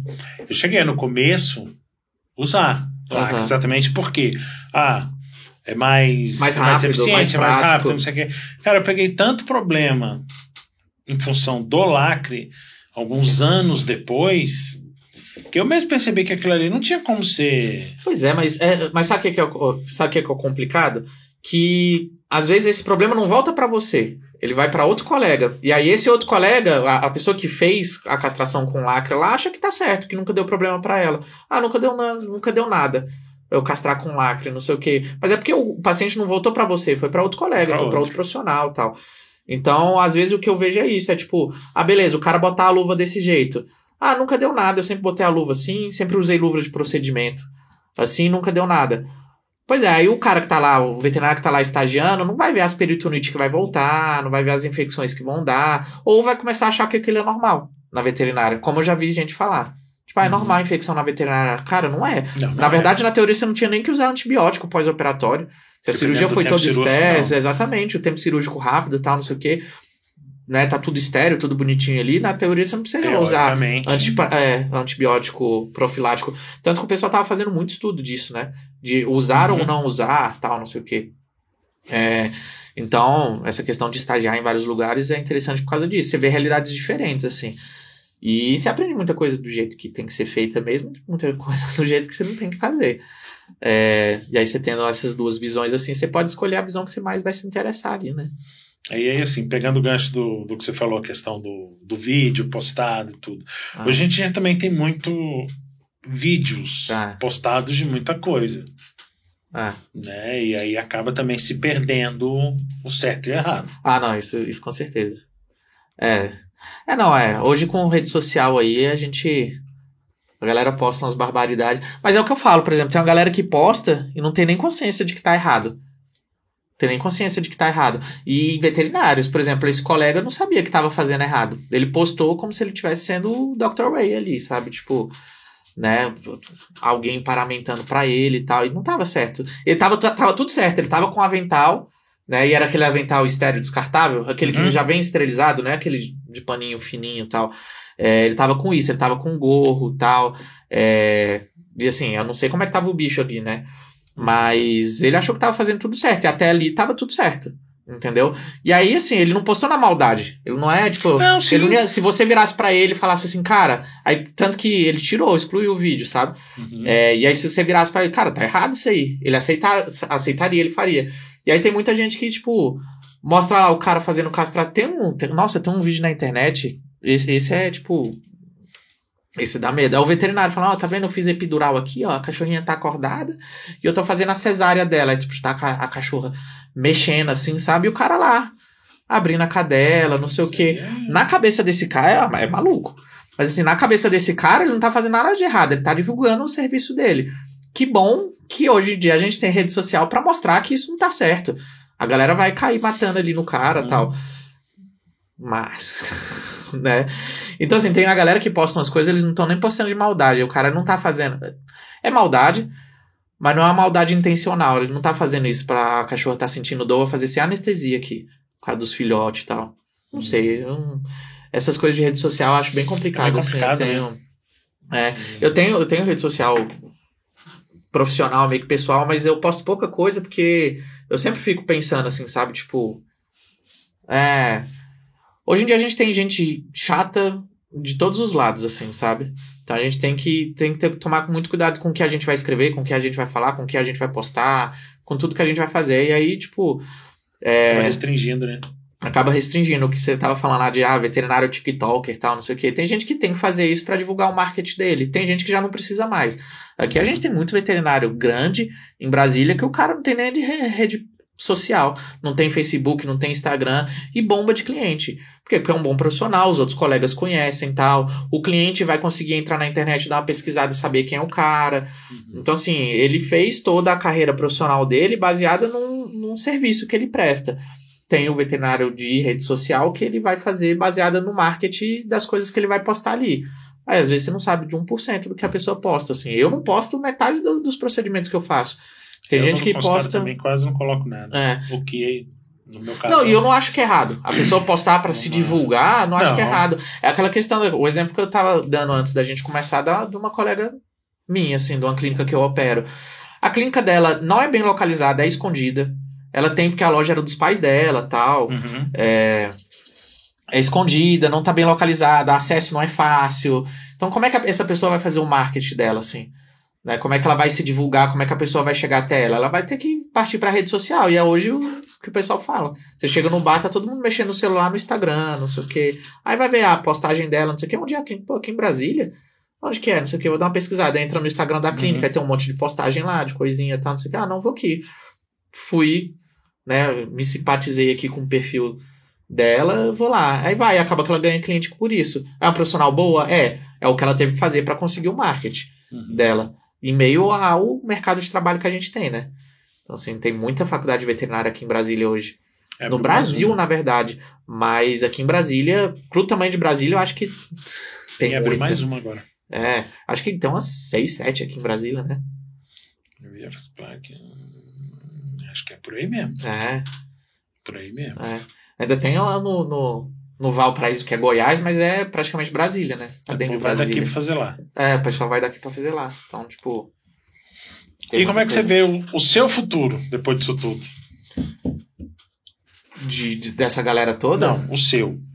Como é que você avalia agora, depois disso tudo? É, valeu a pena todo o seu Ah, com esforço? certeza. Com certeza.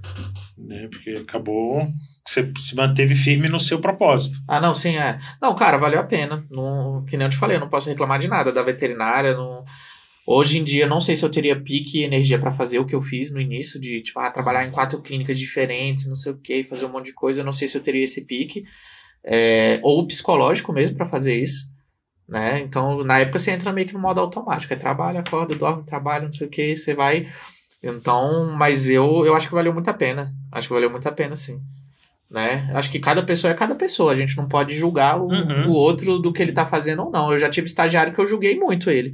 A pessoa, sabe? Tipo, ah, eu quero estagiar com você. Eu falei, não, beleza, vamos estagiar comigo.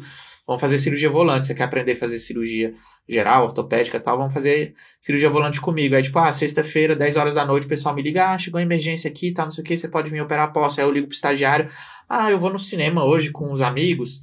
É, não vou, não. Eu falo, porra, eu na minha época, tipo, ah, então, ó, eu ligava pra galera e falava, ó, não vou mais no cinema. Ou então, se era um barzinho, alguma coisa, eu falava, ó, vou chegar atrasado, depois eu vou, né? E aí ia lá auxiliar na cirurgia, ia lá fazer o negócio. E eu não tava não pagando o estagiário, eu pagava. Toda cirurgia que ele me auxiliava, eu pagava um- uma coisinha Uhum. pra ele. É, e aí ele falou: Ah, não vou hoje porque eu tô num, marquei um cinema com uns amigos meus, eu vou no cinema. Eu falei, ah, então tá bom, eu ia lá. Sabe, tipo, operar sozinho. Aí eu ficava julgando o cara. Hoje eu não julgo, sabe? Porque assim, a gente precisa ter um momento de lazer, um momento de descansar a cabeça. Se ele realmente já tava num, num período de estresse ali grande, cara, é a cabeça dele. Ele que vai julgar se realmente ele conseguiria Uhum. isso, aquilo ia ser prazeroso, se ia compensar pra ele ou não. Se ele achasse que compensasse. E aí, na época, eu eu lembro que eu julgava esse estagiário. Eu falava assim, cara, o bicho é, então. Tô, tô, tô chamando ele pra vir me auxiliar na cirurgia, ele vai receber por isso, e o cara não quer. Hoje eu olho e penso assim, não, é, né, é uma- ele que realmente talvez não, não daria. Não adianta a gente forçar ali, ou, ou menosprezar que o cara é fresco, que, né, que é filhinho de papai, que isso, aquilo outro, sendo que é uma coisa que vai acabar com o psicológico dele. Né? Ah, só Uhum. trabalhar, só isso, aquilo outro. Então, Até porque, assim, quando. A visão dele é mais de estagiário. Na é, verdade, é aquela visão básica de quando a gente começa. forma ou tá começando, que não é. Não é a profissão em si. Né? É. Ele tá ali vendo oportunidades. Então, É, ele tá- contigo. É, Ele tá na busca do que ele vai, vai do fazer, que ele né? vai fazer. E uma vez que, que a gente forma, rala pra cacete no começo, até conseguir até uma estabilidade, ou até conseguir montar uma, uma clientela fiel. Fiel, é. Ou um perfil de cliente. Sim. É o que você tava falando lá no negócio da clínica lá. Tem um amigo meu que. O Felipe. É. Ele nossa, ele, ele foi um dos que eu falei assim, né, ele, ele foi muito maluco. Ele foi muito. Ele, ele foi um dos que eu julguei, porque ele formou, trabalhou em umas três, quatro clínicas e falou: não, tem que abrir a minha. É, não, beleza. Vamos abrir, vamos ver com. Legal, é, né? vamos ver com calma, não sei o quê. O que, que ele fez? Conseguiu que a mãe pegasse um empréstimo para ele, conseguiu um empréstimo que o primo pegasse para ele, juntou esses dois empréstimos, vou abrir a clínica. Abriu do zero a clínica dele, sem cliente, sem nada. O bicho foi na cara e na coragem. Raça. É. Aí o cara foi, abriu a clínica, a clínica, tipo, uma semana. Quantos pacientes você atendeu? Dois. Aí, tipo, eu lembro que ele mandava mensagem para mim, pô, esse mês eu não consegui pagar aluguel pode me dar ajuda? tal. Nossa, já teve vez de eu estar na clínica dele, conversando com ele de bobeira assim tal, aí corta a luz, pum. Aí a gente, pô, acabou a luz, aí a gente olha lá no relógio de luz o lacre da, do pessoal da companhia de energia tal. Nossa, quantas vezes ele anunciou a clínica para vender? Eu lembro. É, anunciou várias vezes. Aí ele falou assim, ó, pra, e ele foi outra pessoa também que falou assim, ó, para eu ter retorno, eu tenho que pegar investimento. Aí, como ele já tinha empresa tal, ele conseguiu uns esquemas lá para pegar um FCO de 200 Uhum. mil para comprar coisa para clínica. Aí ele comprou máquina de exame, raio-x, mesa de centro cirúrgico, aparelho de anestesia, monitor, comprou um monte de coisa, ultrassom, Uhum. comprou um monte de coisa, equipou a clínica dele, tipo, deixou top, assim. Aí, mas tem que pagar o FCO, né? Então, aí ele começava, aí não conseguia pagar empréstimo. Eu lembro que tocava o telefone dele, ele olhava e falava, bicho, é o banco. Aí, tipo, ah, do financiamento do carro. Pelo número do BIN aqui que ele olhava, ele sabia de onde era. Aí, anunciou várias vezes. Só que a clínica foi andando, aos pouquinhos, aos pouquinhos. Ele conseguiu Foi, quitar o empréstimo lá. dele, tem. Eu trabalhei com ele lá. É, e ele e ele doutrinou, ele ele tipo treinou os clientes dele para o perfil de atendimento dele. Então assim, todo cliente dele sabe que para ser atendido lá é com horário marcado, em eventuais emergências, se ele tiver lá, tal, Uhum. ele atende o cliente. O cliente sabe que lá não é 24 horas. O cliente sabe que lá se ele não conseguir gente para ficar à noite, o bicho não vai ficar internado, ele vai encaminhar para outro lugar para internar. Sabe? Então, assim, hoje a clínica anda, ele pagou todas as dívidas dele, pagou todas as contas dele, ele tem um movimento bacana na clínica dele, ele tem uma rotina boa, sem estresse, mas no início, nossa, no início eu acho que se você virar pra ele e falar assim, você faria a mesma coisa que você fez hoje? Ele não. Eu- Hoje era concurso público. né? Porque ele ralou ali, ele ralou ali. E essa vez, esses negócios que eu falei de cortar a luz, não foi uma, duas vezes, não. Foram várias vezes de deixar Hoje de tá pagar bem aluguel. lá, cara. Hoje ele tá bem. Hoje ele tá bem. Ele tava até querendo comprar um, um- uma loja tal para ele montar a clínica para não ter mais que pagar aluguel. Uhum. Porque o medo dele agora, que a clínica tá andando, é o dono da loja lá, do imóvel, pedir para ele sair, né? Uhum. É o medo dele. Tanto que ele tava vendo uma loja para comprar, para mudar, né? Melhor que ele Aí, mudasse ele pra perto. é. É, mas ele falou que acha que os clientes deles Ah, não, vão sim. atrás dele, assim. É aquilo Ele que tem você um plano de falou. saúde também lá, né? É, ele tem um, negócio, um esquema do plano de saúde lá, que ele foi Que até é no tudo conselho. É, Organizadinho, tudo direitinho. isso. É, ele foi até no conselho e tal, não sei o que. Não, dele é todo Autenticou. É, estruturado, tudo certinho, direitinho. é. E aí, aí, é isso, cara. Todo mundo Eu encaminho um monte de gente pra ele. rala. É. é porque você trabalhou lá em Taguatinga também já, né? Agora que você tá no Sudoeste. Mas é. É tipo, basicamente isso. No início demora. Ele, ele eu achei que é uma pessoa que ia, que ia espanar da veterinária. Ele, ele é uma que eu achei que ia, mas o bicho ele foi, foi sangue Ele é no olho pra cacete, bicho. Foi. É, eu conheço uma galera que foi assim. Conheço uma galera que, que foi sangue no olho, que o cara falou assim: não, eu, eu vi o bicho se fudendo, trabalhando, ralando, sem conseguir fazer as coisas e, e foi. Ele foi. Ele foi sangue no olho. Ah, tem uma galera que é assim, né? É, tem que meter as caras, né? Tem, tem uma hora que tem que, tem, tem que meter as caras. Eu não tive coragem de abrir o meu até hoje e eu nem tenho muita intenção disso. É. Mas é porque assim, acaba que. Sim, eu abri o meu, né? Mas depois de um bom tempo Ah. ralando, trabalhando pros outros. Mas é que, por exemplo, no seu caso de cirurgia, é... hoje em dia, se você fosse abrir, você teria que voltar a atender clínica. É. Porque não dá pra se. Ah, Beleza, eu vou montar uma estrutura com Só centro cirúrgico. três veterinários, dois auxiliar, mais o centro cirúrgico que eu vou só operar. Você É. tem que voltar a atender é, clínica. Isso. E aí, no seu caso, acaba sendo que meio um retrocesso de todo o progresso que você já fez. Ah, não é. Né? Então, cada um tem o seu É, você vai perfil. voltar a fazer uma coisa que você não gostava de fazer. né? Cada um tem o seu perfil. Ah, Né? Eu acho que é isso, né? É isso. É... Sobre mais um episódio, doutor Rafael. É exatamente para tentar mostrar o que é um pouco da realidade que a gente vive da veterinária enquanto profissão.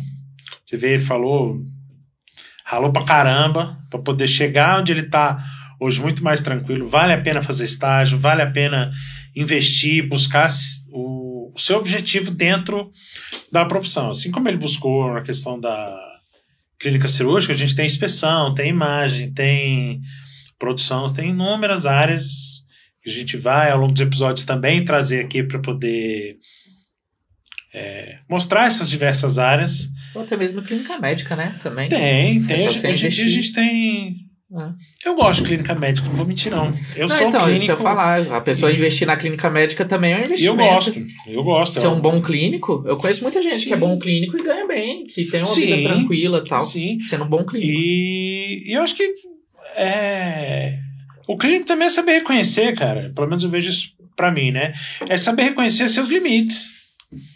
Já que a gente tem essa gama de especialidade hoje em dia, tem ortopedia, tem neuro, tem, neuro, tem dermato, tem oftalmo, tem um monte de cara. É saber que ó, até aqui eu sei, até aqui eu encaminho. Uhum. Ponto. Né? Agradecer a presença. Eu, né? Fico feliz. Ver se a gente. Outras oportunidades para outros assuntos. É. Né? Então, esse foi mais um episódio. A gente contou aqui com o apoio do, do, do Plano B né?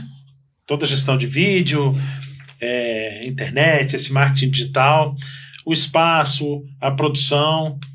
É, caso tenham é, alguma dúvida, alguma sugestão, é, alguma indicação até de alguém que a gente possa trazer, estamos abertos a, a essas sugestões e indicações. Valeu, Madruga. Valeu. E até uma próxima. Valeu.